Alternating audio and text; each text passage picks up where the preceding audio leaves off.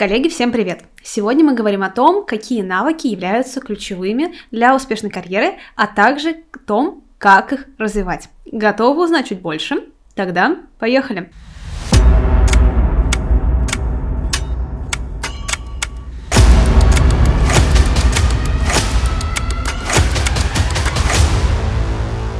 Вы приняты. Не так давно Всемирный экономический форум выделил топ-10 навыков, которые будут наиболее востребованными в ближайшие 10 лет. Сегодня мы с вами будем говорить о первых трех.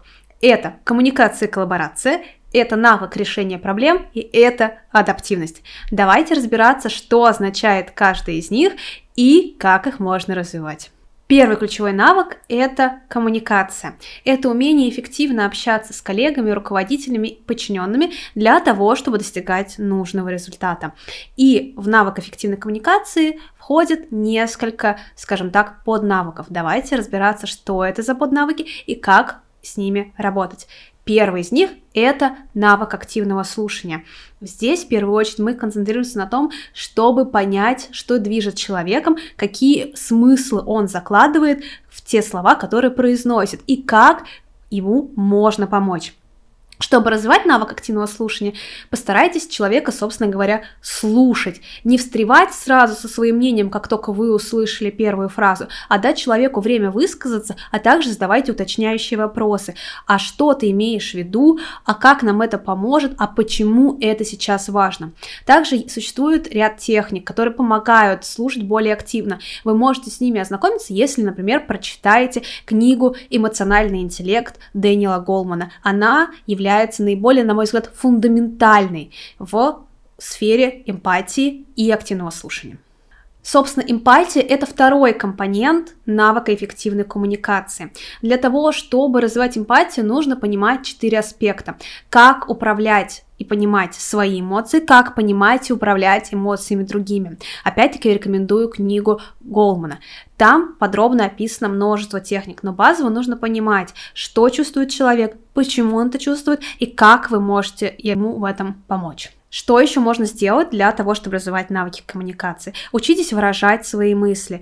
Обращайте внимание на то, как вы структурируете фразы, на чем вы делаете акцент. Запрашивайте обратную связь, насколько понятно то, что вы сейчас сказали. Очень сильно в этом помогает прокачка навыка публичных выступлений. Не упускайте ни одной, даже самой маленькой возможности выступить с презентацией перед руководителем, перед своими коллегами или подчиненными, а затем снова запрашивайте обратную связь, насколько понятно, что люди поняли, какая у них обратная связь. У меня в практике был такой случай, когда после выступления руководителя команда сказала, что им абсолютно все понятно, прозрачно, и все, что он сейчас рассказал, это очень реалистично. Но когда мы начали делать упражнение, а что нужно прояснить, на какие вопросы нужно ответить, чтобы еще более реалистично, еще более понятно стала стратегия, которую рассказывал руководитель, оказалось, что у команды 50 с лишним вопросов. В этом случае, конечно, речь идет о том, что либо плохо была структурирована э, информация, либо руководитель не использовал техники хороших публичных выступлений. В тесной связке с навыком коммуникации идет навык коллаборации, то есть работа в команде. Для того, чтобы улучшать навык коллаборации, нужно, собственно, в команде работать, а значит, увлекаться в какие-то проекты, э, запрашивать помощь у коллег, помогать другим. Если вы являетесь руководителем проекта, то навык коллаборации проявляется в том, как поставить задачу, как проконтролировать, что команда ее выполняет, как наладить взаимоотношения с тем или иным сотрудником, а также между ком- проектной командой в целом.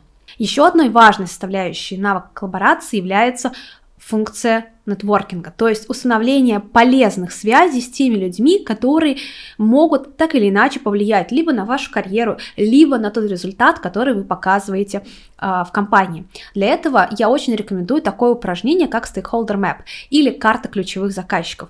В нем в первую очередь важно идентифицировать, кто для вас ключевой внутренний клиент или внешний, если вы работаете с внешними заказчиками. Это может быть ваш руководитель, это может быть руководитель руководителя, это могут быть ваши коллеги, это могут быть члены совета директоров и в том числе даже ваши подчиненные. Дальше вам необходимо понять, а что эти люди хотят от вас, в чем они заинтересованы и как вы можете им это дать или об этом рассказать. И уже после этого вы переходите к части, а что вы хотите от этих людей, чем они, собственно говоря, вам могут быть полезны. В этом случае получается такая ситуация win-win или выиграл-выиграл, когда и вы полезны, и вам полезны. В этом случае не создается ощущение, что либо вы должны, либо вам должны. И тогда коллаборация, взаимоотношения с командой или с отдельным ее членом становятся более здоровыми. Самое главное, что хочу подчеркнуть в плане развития навыков коммуникации и коллаборации, да вообще на самом деле любого навыка, что важна практика. Если вы однократно применили, не знаю, навык активного слушания и потом на это, условно говоря, забили, скорее всего, навык не разовьется. Помните, для того, чтобы выработалась привычка, а навык в целом это тоже ведь привычка, нужно 21 день или более. Поэтому практикуйтесь, запрашивайте обратную связь, анализируйте, как прошла ваша коммуникация или взаимодействие с каждым человеком и проводите работу над ошибками. Второй навык – это навык решать проблемы, то есть анализировать ситуацию, смотреть, какие варианты ее решения могут быть и принимать тот вариант, который будет наиболее подходящим. Этот навык стал очень востребован в течение последних трех лет, когда все больше и больше неопределенности стало в мире. Возможно, вы знакомы с таким термином, как бани-мир, то есть мир хрупкий мир, неопределенный мир перегруженной информации, в котором очень сложно принимать решения. И, конечно, компании ценят тех профессионалов, которые не зарываются в перфекционизм, а вырабатывают несколько решений, проводят тесты и внедряют то решение, которое показало себя с наилучшей стороны. Как же прокачивать навык решения проблем, чтобы стать более востребованным специалистом? Начинайте с определения сути проблемы. Разбейте проблему на составляющие, проанализируйте каждую из них и выделите корень проблемы, чтобы не лечить симптомы, а уже работать с самой причиной болезни. В этом могут помочь с очень популярные инструменты из бережливого производства, например, 5 почему или диаграмма Ишикава. Они позволяют структурировать анализ проблемы. Кстати, эти же инструменты позволяют подойти к решению проблемы системно, то есть посмотреть на нее широко и учесть все аспекты. Если вы нашли только одну причину проблемы, проверьте себя, а не, не одна ли она. Может быть, есть еще несколько. В этом случае вы сможете решать проблему комплексно. Если же вы нашли всего одну причину проблемы и сразу сконцентрируетесь на ее решении, есть вероятность, что вы решите малую часть проблемы. Или вообще не решите, потому что не факт, что эта причина будет корневой. Поэтому важно рассматривать множество возможных аспектов. Структурируйте этапы работы, то есть распределите, что, зачем вы будете делать для того, чтобы решить проблему, с какими сроками, какие ресурсы понадобятся и кто будет ответственным на каждом этапе, а также отслеживайте статус. Кстати, этот инструмент, который еще в компаниях называется диаграммой Ганта, очень часто применяется во многих крупных корпорациях, и он позволяет показать вашему руководителю, его руководителю или совету директоров, чем вы занимаетесь, какой идет процесс, на каком вы этапе, и таким образом повысить вашу значимость компании. Еще один важный аспект и здесь мы говорим уже про взаимосвязь навыков коммуникации, коллаборации и навыков решения проблем. Ни одна проблема в компании практически не может быть решена только одним человеком. Важно учиться взаимодействовать понимать, кто вам может помочь, чем этот человек может быть вам полезен и чем вы можете ему быть полезны. Вспоминайте о карте ключевых заказчиков, которую мы разбирали буквально несколько минут назад. Ее здесь тоже можно использовать. Не бойтесь обращаться за помощью. Я думаю, что большинство людей будут, во-первых, очень отзывчивы, а во-вторых, заинтересованы в том, чтобы помочь вам решить проблему, ведь она может быть и их проблемой в том числе. И еще важный момент при решении проблем. Как вы понимаете, при таком неопределенном мире, в котором сейчас существует большинство компаний, невозможно в очень большом количестве случаев решить проблему с первого раза. Лучше всего выписать несколько возможных гипотез или вариантов решения и протестировать каждый из них на маленьком кусочке работы. И уже потом масштабировать тот, который кажется рабочим. Но в целом не стоит бояться ошибаться. Не все проблемы тривиальны, не все из них четко понятны, как должны быть решены, и поэтому ошибки, скорее всего, неизбежны. Помните, что не ошибается тот, кто ничего не делает. Последний навык – это умение адаптироваться или так называемая гибкость. Еще раз вернемся к тому, что мир очень изменчив, что мир не определен, постоянно возникают те самые черные лебеди, о которых писал в своей книге Насим Талеб, и они заставляют компании, мир, процессы и людей меняться. И поэтому стоит позитивно воспринимать их и уметь адаптироваться. Кстати, одним из требований, которые стали актуальными на рынке труда в последнее время, это, скажем так, здоровый оптимизм. То есть не просто жаловаться, что как все плохо, а, никогда так не было, все тяжело, а скорее относиться позитивно, что да, есть трудности, но можно сделать вот это, вот это, вот это, можно вот так, вот так проанализировать и, собственно говоря, найти решение. Если вы будете только ныть и не показывать, что вы можете сделать для того, чтобы изменить ситуацию, скорее всего, вы будете не очень э, позитивно восприниматься работодателем, вам будут постоянно отказывать, вам будут не очень хорошо относиться к коллеге, потому что, ну, кому нравятся нытики. А если вы, да, окей, чуть-чуть поноить, а потом будете решать проблему, тогда навык адаптивности будет развиваться. Давайте еще посмотрим, что можно сделать для того, чтобы этот навык прокачивать. В первую очередь старайтесь развивать гибкость мышления. Что это значит? Смотрите на проблему с разных точек зрения, а, ищите новые подходы, изучайте, что еще происходит не только в вашей отрасли, но и в отраслях смежных, какие подходы применяются для решения проблем. И применяйте, скажем так, примеряйте этот подход к вашей ситуации. Скорее всего, вы найдете новые, нестандартные подходы к решению текущей проблемы. Или увидите, скажем так, не суперочевидные инсайты по тому, что происходит. С этим же связана и история про тот самый пресловутый выход из зоны комфорта. Если вы постоянно делаете одно и то же по заранее определенному сценарию, то в какой-то момент вы столкнетесь с тем, что и вы, и ваши навыки уже более не актуальны на рынке труда, что вас не заинтересованы, вас не приглашают на интервью и не доверяют вам сложные задачи. Постоянно ищите, где вы еще можете найти новые задачи, что вы можете поделать, как вы можете измениться, как вы можете прокачать свои навыки. Важным моментом при развитии навыка адаптации является та самая коммуникация. Чем с большим количеством людей вы взаимодействуете, тем больше точек зрения вы можете услышать, тем больше вариантов развития ситуации и решения проблем вы можете найти. Это в том числе помогает еще одной части адап- навыка адаптивности созданию плана Б.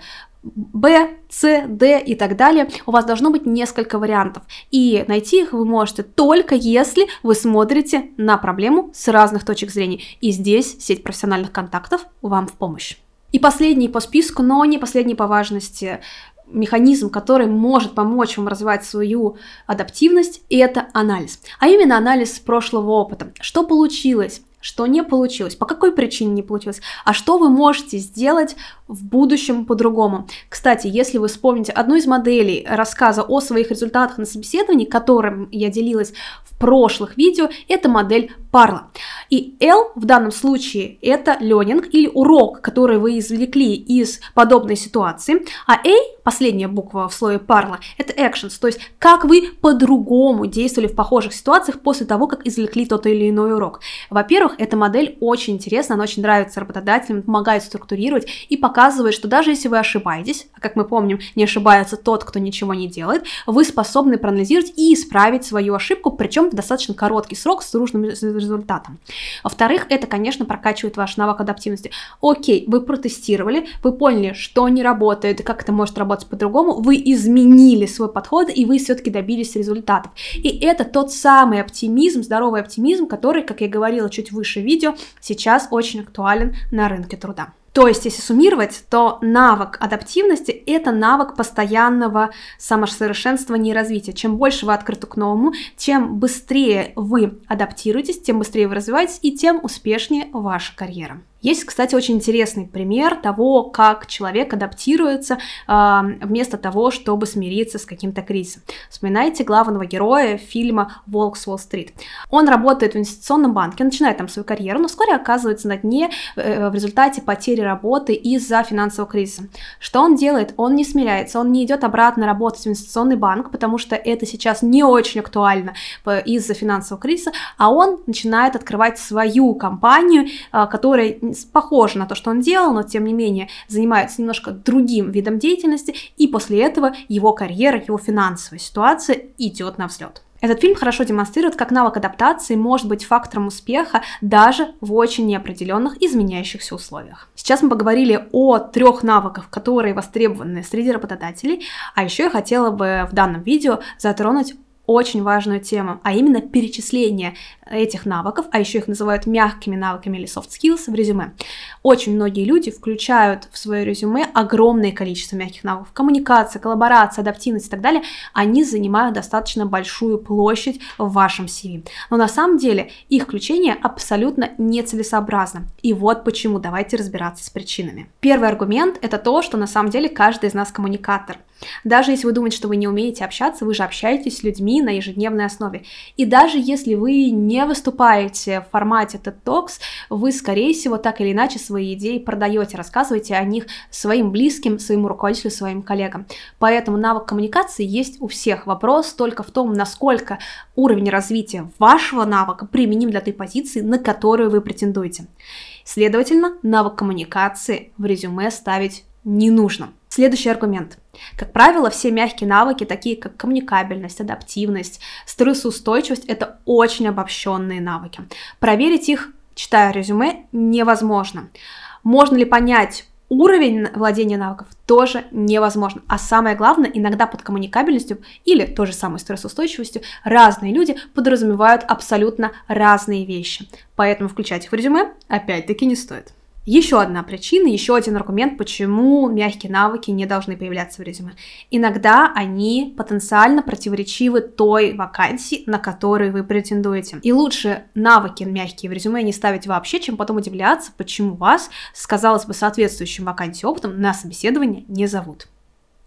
Ну и последнее. Резюме все-таки достаточно ограниченный документ. Если вы помните, в одном из предыдущих видео мы говорили о том, что время, которое человек, HR, рекрутер, руководитель тратит на то, чтобы прочитать ваше резюме, это 10 секунд. На самом деле ваше резюме не читают, его сканируют, смотрят по диагонали. За 10 секунд человек должен понять, что вы соответствуете желаемому результату с точки зрения опыта, с точки зрения достижений. Что можно прочитать за 10 секунд, что можно просканировать за 10 секунд? Ну, максимум одну-две страницы. Если вы четверть страницы тратите на перечисление ваших мягких навыков, которые невозможно проверить по результатам резюме, что останется на достижение. Не так уж и много текста.